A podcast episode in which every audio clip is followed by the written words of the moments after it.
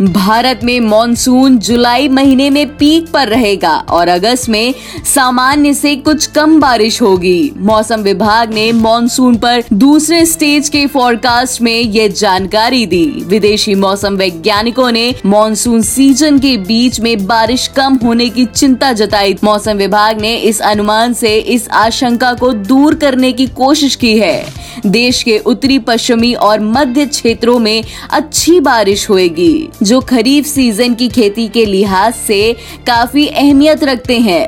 दक्षिण और उत्तरी पूर्वी भारत में अन्य हिस्सों की अपेक्षा कम बारिश की संभावना है। मौसम विभाग ने इसके साथ पूरे देश में मानसून के सामान्य रहने की भविष्यवाणी की है। ऐसी तमाम खबरों के लिए सुनते रहिए देश की डोज, हर रोज ओनली ऑन डोज ऐप।